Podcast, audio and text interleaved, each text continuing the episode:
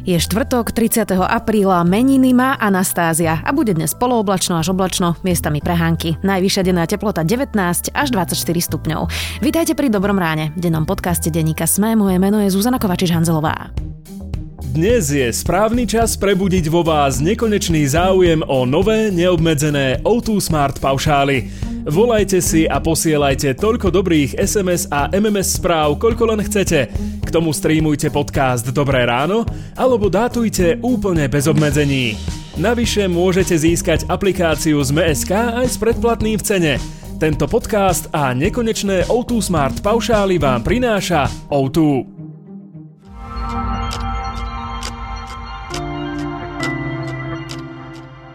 A teraz poďme na krátky prehľad správ.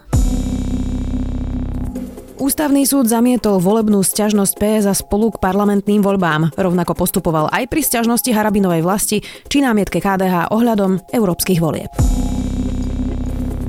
Nadácia Zastavme korupciu vyzýva komisárku pre deti Vieru Tomanovú, aby odstúpila. Podľa nich sa je totiž pred poslancami na výbore pre ľudské práva nepodarilo vyvrátiť podozrenia z toho, že vo funkcii niekoľkokrát vážne zlyhala.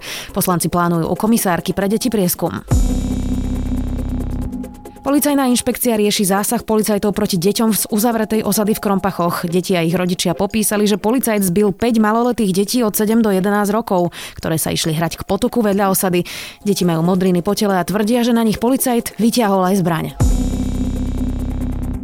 Andrej Danko už nemá hodnosť kapitána. Nový minister obrany Jaroslav Naď zrušil mimoriadne povýšenia politikov. Okrem Danka ešte aj bývalému ministrovi spravodlivosti Tomášovi Borecovi, ktorý dostal hodnosť plukovníka. Naď slúbil, že pripraví zákon, ktorý už nebude umožňovať dávať hodnosti politikom. Hotely a reštaurácie odhadujú straty na 560 miliónov eur. Ohrozených je takmer 68 tisíc pracovných miest v cestovnom ruchu. Hovoria to aktuálne prepočty Asociácie hotelov a reštaurácií Slovenska. Viac takýchto správ nájdete na sme.sk.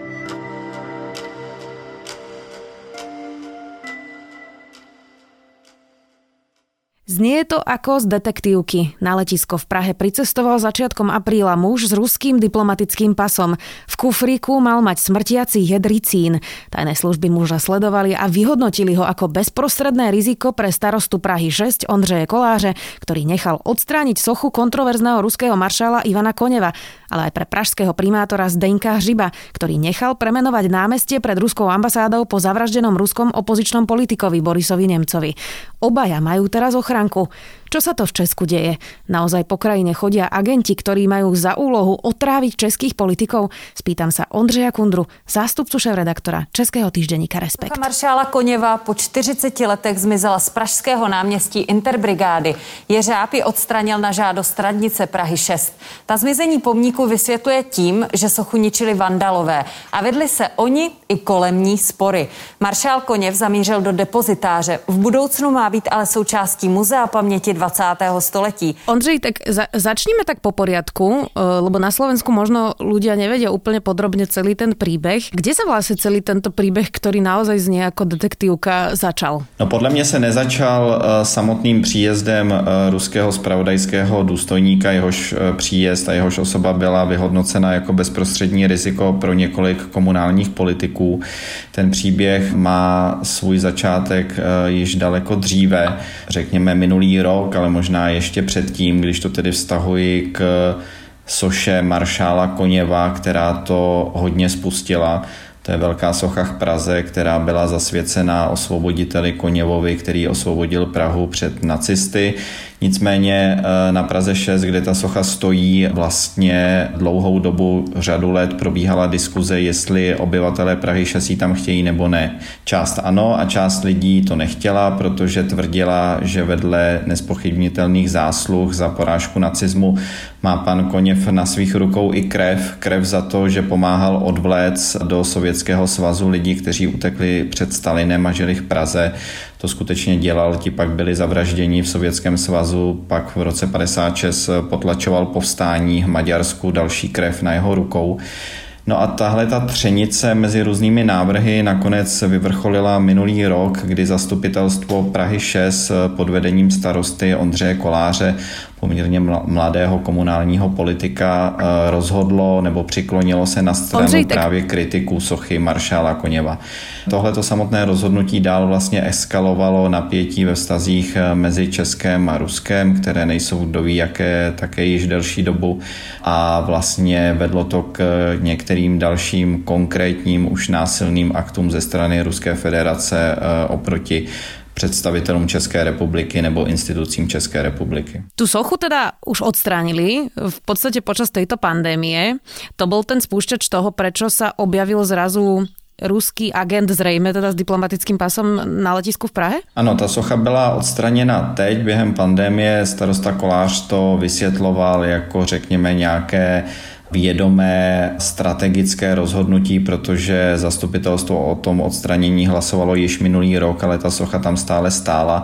No a teď se to vlastně komunálním politikům tak trochu hodila ta pandemie, protože udělali úvahu, že když ji teď bezprostředně odstraní, díky tomu, že není tolik lidí v ulicích, eh, takže nebudou demonstrace kolem toho, nebude zvýšené napětí kolem toho, tak ta socha skutečně byla svržena, byla daná do depozitáře. No a někdy v tomto období, respektive krátce po něm, se tedy objevuje ten ruský spravodajec, který přiletěl pod diplomatickým krytím eh, na letiště Václava Havla. Ale ono, to, co se děje kolem komunálních politiků, nemusí souviset jenom se sochou eh, maršála Koněva, o tom, o čem se bavíme. Ti další ohrožení jsou primátor města Prahy Zdeněk Hřib a starosta Hřepory městské části Pavel Novotný a ty zase dělali jiné konkrétní kroky, které Ruskou federaci popuzovali. Takže ten řetězec různých kroků, které Rusku vadil, eh, je daleko pestřejší. No jeden z těch kroků byl taky možná až provokačný, že vlastně nazvali náměstí před ruskou ambasádou v Prahe po Borisovi Nemcovi, to je zavraždený opozičný politik. Tak ako to máme vnímať? Boli to také provokácie zo strany těch pražských politiků? Já osobně bych tomu neříkal provokace, protože to byla reakce na to, k čemu došlo v Ruské federaci. A když si to pojmenujeme pravdivými slovy, tak musíme říci, že v Ruské federaci byl zavražděn vrcholný opoziční politik Boris Němcov. Byl zavražděn poté, co kritizoval kroky Kremlu, válku v Čečensku, eh, porušování lidských práv, eh, mohutné rozkrádání státních prostředků, bojící korupci, nepotismus a zneužívání moci eh, prezidentem Putinem a lidmi kolem něj. Tahle ta vražda nikdy nebyla pořádně vyšetřena, mimochodem tahle ta vražda se udála přímo pod okny Kremlu, na dohled od Kremlu na jednom mostě nedaleko Kremlu. Kreml se k ní nějakou dobu pořádně nevyjadřoval. Eh, nakonec byli chyceni a odsouzeni lidé, kteří to měli provést, ale ne ti, kteří si tu vraždu ve skutečnosti objednali. No a protože stejně tak nebyli eh, potrestáni ani objednavatele dalších politických vražd v Rusku nebo novinářských vražd, a těch je tam tedy také celá řada, tak eh, v některých zemích to vedlo k nějaké reakci. A ta reakce je taková, že tohle to není možné a že způsob, eh, jak proti tomu protestovat, je dávat Ruské federaci jasně najevo, že za těmito zavražděnými lidmi a principy, které oni hájili a zastávali, to jsou principy svobody, svobodného státu, právního státu, takže za nimi stojíme a stojíme i v dalších zemích. A proto eh, v některých zemích dochází k aktivitám, jako je třeba přejmenování náměstí před ruskými ambasádami právě po těchto těch eh, zavražděných představitelích Ruské federace. Ty si teda napísal práve ten príbeh toho ruského agenta, ktorý mal mať v kufriku ricín, teda mm, smrtiaci, smrtiaci jed.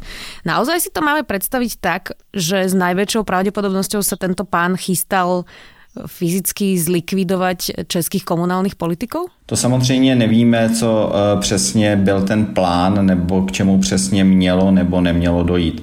To, co víme, je, že tenhle ten muž skutečně přicestoval do Prahy, že cestoval, jak jsem říkal, pod diplomatickým krytím, což samozřejmě komplikuje jeho případné zadržení, protože z tohoto byl, by byl obrovský diplomatický skandál a roztržka eh, mezi oběma zeměmi, že cestoval se zavazadlem, že na něj čekalo eh, auto ambasády Ruské federace Mimochodem, tahle ta ambasáda, která je velmi velká, má početnou flotilu diplomatických aut. Je otázka, na co jsou přesně používány No a byla tady a objevila se tady konkrétní informace, že sebou bude převážet e, právě tenhle ten smrtící jed ricín.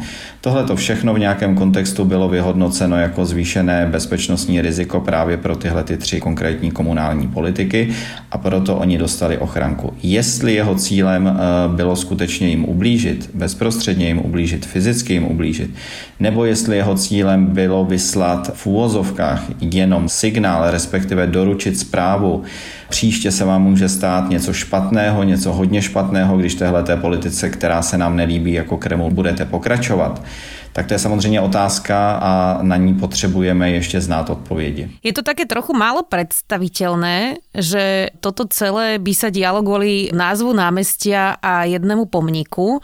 Treba za tým hľadať teda niečo širšie, lebo to už je pomerne vážna vec, keď pricestuje agent so smrtiacím jedom, to už asi nie je iba roztržka o nejakej soche maršala. Čiže ako si to máme predstaviť? O čom skutočne vlastne je tento konflikt? Víte, zkusme to zasadit do nějakého jako kontextu. Tak vzpomeňme třeba případ Estonska zhruba před 13 lety, eh, kde došlo k něčemu podobnému, k čemu teď dochází k Praze, nebo došlo k Praze. Odstranění sochy osvoboditelů Estonska. Víme, eh, že zároveň Estonsko má velmi špatnou a krvavou zkušenost eh, právě se Sovětským svazem v pozdější době, pak po válce, takže se tam rozhodli dát tuhle tu sochu pryč a vyvolalo to přesně velmi popudlivou agresivní reakci ze strany Ruské federace, která konkrétně vypadala tak, že došlo k masivnímu kybernetickému útoku vůči institucím estonského státu a po nějakou dobu to Estonsko zcela paralizovalo. To znamená, že Ruská federace a její představitelé velmi popuzeně reagují na to, když někdo z jejich pohledu obrušuje, nahlodává, komplikuje narrativ, na kterém je postavené jejich postavení ve světě světě. To znamená země, která porazila nacismus, pomohla osvobodit celý svět od nacismu, e, země, která vlastně neudělala nikdy nic špatného a stála vždy jenom na té dobré straně, ale víme, že ta historie je daleko komplikovanější a že právě Sovětský svaz, Ruská federace dělala zároveň mnoho špatných věcí vzpomeňme na gulagy a podobně, a že i ti osvoboditelé, jako právě maršál Koněv, e, měli, jak jsem říkal, na, svou, na svých rukách i krev. Tohle to, když někdo nahlodává, komplikuje, tak eh, připravuje zároveň prezidenta Putina jeho okolí o něco velmi důležitého, eh, o takovou legendu, kterou oni stále vnucují svým obyvatelům, že oni jsou nejlepší vyvolený národ eh, na světě a jsou předurčeni právě k tomuhle tomu a najednou někdo říká, je to daleko složitější, je to daleko komplikovanější. Zároveň víme, že Ruská federace je v ekonomickém úpadku, je tam mohutná korupce, takže eh, když by eh, eh, obyvatele tyhlety, téhleté země někdo připravil i o tenhle ten narrativ nekomplikovaný, tak vlastně co jim pak zbývá? Nic moc. Tak právě i tohle je jeden z důvod, proč na to tak agresivně reagují. Aké má možnosti teraz Česká republika? Ako může na to vlastně reagovat? Pýtam se teraz na ministerstvo zahraničných věcí, či už se zastalo týchto troch komunálnych politikov v Prahe. A potom, keď to porovnáme, aká je reakcia prezidenta Zemana, který teda dlhodobo má iné zahranično politické smerovanie ako, ako mnohí e, diplomati v České republike? Reakce ministerstva zahraničí e, nejdříve byla, řekněme, vlažná, pak přišla první razantní reakce ze strany ministerstva zahraničí, které se postavilo e, na stranu pana Koláře a odsoudilo některé s ním spojené právě útoky ze strany Ruské federace. Po vydání toho mého článku a notě, která šla z velvyslanectví Ruské federace na ministerstvo zahraničí, zahraničí, kde v podstatě zjednodušeně řečeno bylo napsáno, že mají ústat útoky vůči ruským diplomatům, že jsou neopodstatněné a že ministerstvo zahraničí by si nějak mělo tady sjednat pořádek s českým tiskem, tak vůči tomu se ministerstvo zahraničí ohradilo. Řeklo, že tisk média v, v České republice jsou nezávislá, že nespadají pod stát a že je důležité eh, tuhle tu nezávislost eh, vlastně dodržovat. Včera zároveň prohlásil premiér eh, Andrej Babiš, eh, že jako nějaké velmocenské zasahování do České republiky si nenecháme líbit, eh, že není na místě. A co se týká samotné reakce prezidenta Zemana, tak ta je nulová, respektive v minulosti byla taková, že kritizoval starostu Koláře. Ona tady byla i snaha a je tady snaha o jeho kriminalizaci ze strany Ruské federace. Tam se rozjelo vyšetřování právě kvůli odstranění téhleté sochy. To prezident Zeman říkal, řekl, že je hměšování, ale pak opakovaně právě Ondřeje Koláře kritizoval. No a teď po těch nejnovějších informací zatím z Pražského hradu, jak to bývá v podobných případech, se ozývá mlčení. Do aké míry sa od príchodu Miloša Zemana na, do prezidentského hradu mobilizujú také tie proruské uh, síly v Česku. Dá sa to vôbec spojiť? Alebo tam boli vždy a, a nedá se to vlastně připisovat právě panu Zemanovi? Oni tady byli samozřejmě vždy. Tady je zajímavá historická anabáze spojená právě s ruským velvyslanectvím, protože v České republice, respektive v Československu na konci 60. let vznikla jedna z prvních rezidentur eh, v tomhletom eh, regionu, to znamená míst, kde jsou eh, dislokováni ruští tajní agenti se speciálními úkoly. Tenkrát to bylo kvůli potlačení Pražského jara. Od téhleté doby tady mají silnou silnou tradici, v podstatě odsud nikdy neodešli, mají tady řadu kontaktů, pak to pokračovalo a přetrvalo i po roce 89 po nástupu svobody se na tom nic moc nezměnilo. Tyhle ty síly vždycky měly nějakou odezvu eh, v české politice, v politické reprezentaci část lidí stála na jejich straně. Já bych řekl, že tady dochází k nějakému kleši právě mezi politiky eh, a veřejností, kterým to nevadí nebo kteří jsou nějak zaháčkováni s nimi a druhou částí, která eh, si představuje, že je potřeba budovat skutečně svobodnou společnost, právní stát. S Milošem Zemanem se tyhle ty negativní jevy spojené s Ruskou federací federací samozřejmě posílili. Jeho bezprostřední okolí má velmi silné vazby eh, na Rusko. Eh, prezident Zeman eh, je také velmi proruský, zároveň je velmi pročínský a vůbec, když si dneska chceme analyzovat tu jeho zahraniční politiku, tak je to velmi zajímavé, protože jako konkrétními výsledky jeho proruské a pročínské zahraniční politiky je to, že tady máme dneska tři komunální politiky, včetně primátora hlavního města Prahy, kteří jsou střeženi ozbrojenými policisty kvůli tomu, že tady jim hrozí násilné riziko ze strany eh, konkrétního představitele bezpečnostních složek Ruské federace. A zároveň tady vdova po, eh, a dcera po bývalém zemřelém eh, předsedovi Senátu Jaroslavu Kuberovi říká, že zemřel po dramatickém tlaku ze strany Číny, že ta jeho smrt je velmi nejasná, že ještě nedostali pitevní zprávu, ani pan Kubera chtěl jet na Tajvan a to se Číně nelíbilo, nelíbilo se to ani pro čínskému prezidentovi Zemanovi, postavil se proti tomu, pan Kubera byl vydíraný, byl pod silným tlakem. Takže tohle jsou konkrétní výsledky zahraniční politiky prezidenta Zemana. Keď už si spomenul pána Kuberu, tak jeho manželka teraz v Českej televízii 168 hodín popisovala, že vlastně boli uh, na recepcii na čínské ambasáde, že tam ani nič nepili, ani nič nejedli. Atmosféra eh, na té recepci byla teda, nesměli jsme tam ani moc, jsme si řekli, nebudeme nic jíst, nic pít, ale co mu dávali v té místnosti, kde byl sám, já nevím.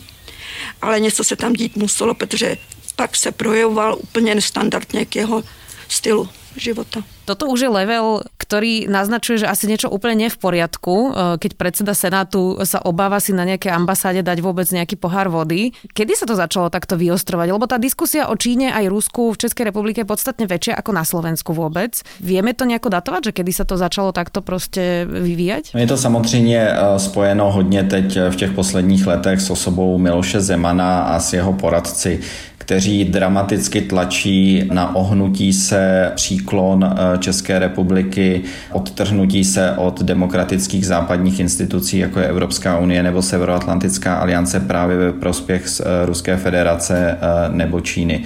Mohou zatím být nějaké konkrétní biznesové zájmy, neprůhledné, může zatím být i nějaké jako jiné důvody. Tahle ta politika se ve skutečnosti děje a vzhledem k tomu, že po listopadu 89 česká zahraniční politika dlouhodobě stála, řekněme, na nějakém odkazu prezidenta Václava Havla a jedinou takovou eh, základní devízou eh, zahraniční politiky byla podpora lidských práv v zemích, kde se lidských práv nedostává právě proto, že jsme tady měli podobnou zkušenost před rokem 89 eh, a najednou, když jsme svobodu získali, tak jsme to mohli navracet.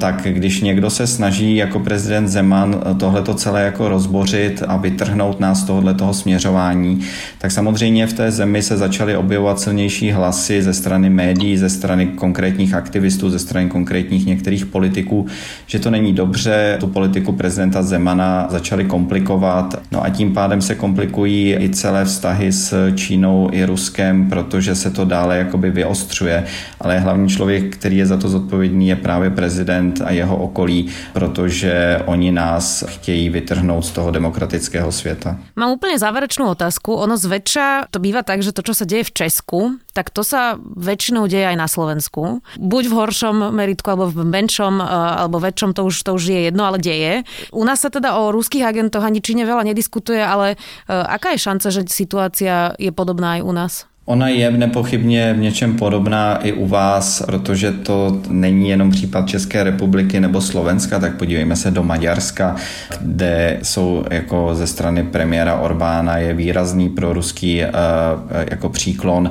Má tam sídlit nebo už tam sídlí jedna z postsovětských jako bank, uh, která přes ní se mají prát špinavé peníze, slouží taky jako rezidentura Eh, pro aktivity eh, ruské špionáže. Ruská špionáž a Kreml nás eh, považuje stále za svoji sféru vlivu. Podstatou ruské politiky vždycky bylo, a to neříkám nijak jako nesnášenlivě, to je prostě realita se rozpínat. Ať už tam seděla carevna, ať už tam seděl generální tajemník, nebo ať už tam dneska sedí prezident Putin.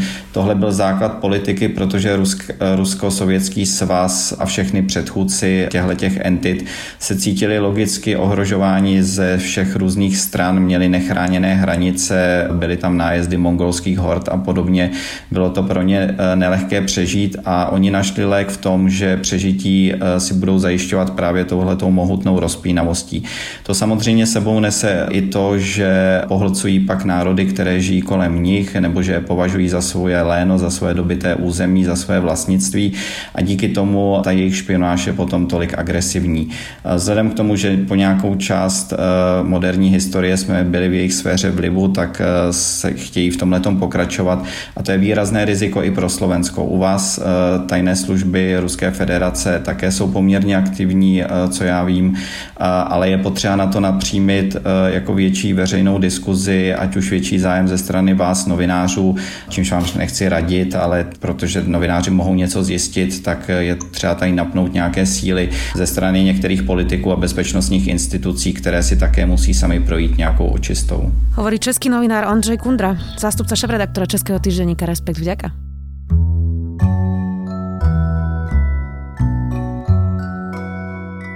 New York Times má nový podcast Rabbit Hole, ktorý fascinujúco popisuje príbeh človeka, ktorého zradikalizoval YouTube. Zatiaľ vyšli dve časti a to je môj dnešný zaujímavý tip na záver. Dobré ráno pre vás každý týždeň okrem mňa pripravujú aj Jana Maťková, Nikola Bajánová a Tomáš Prokopčák a za produkciu Dávid Tvrdoň a Jozef Matej. To je na dnes všetko. Buďte zdraví a do počutia opäť v pondelok.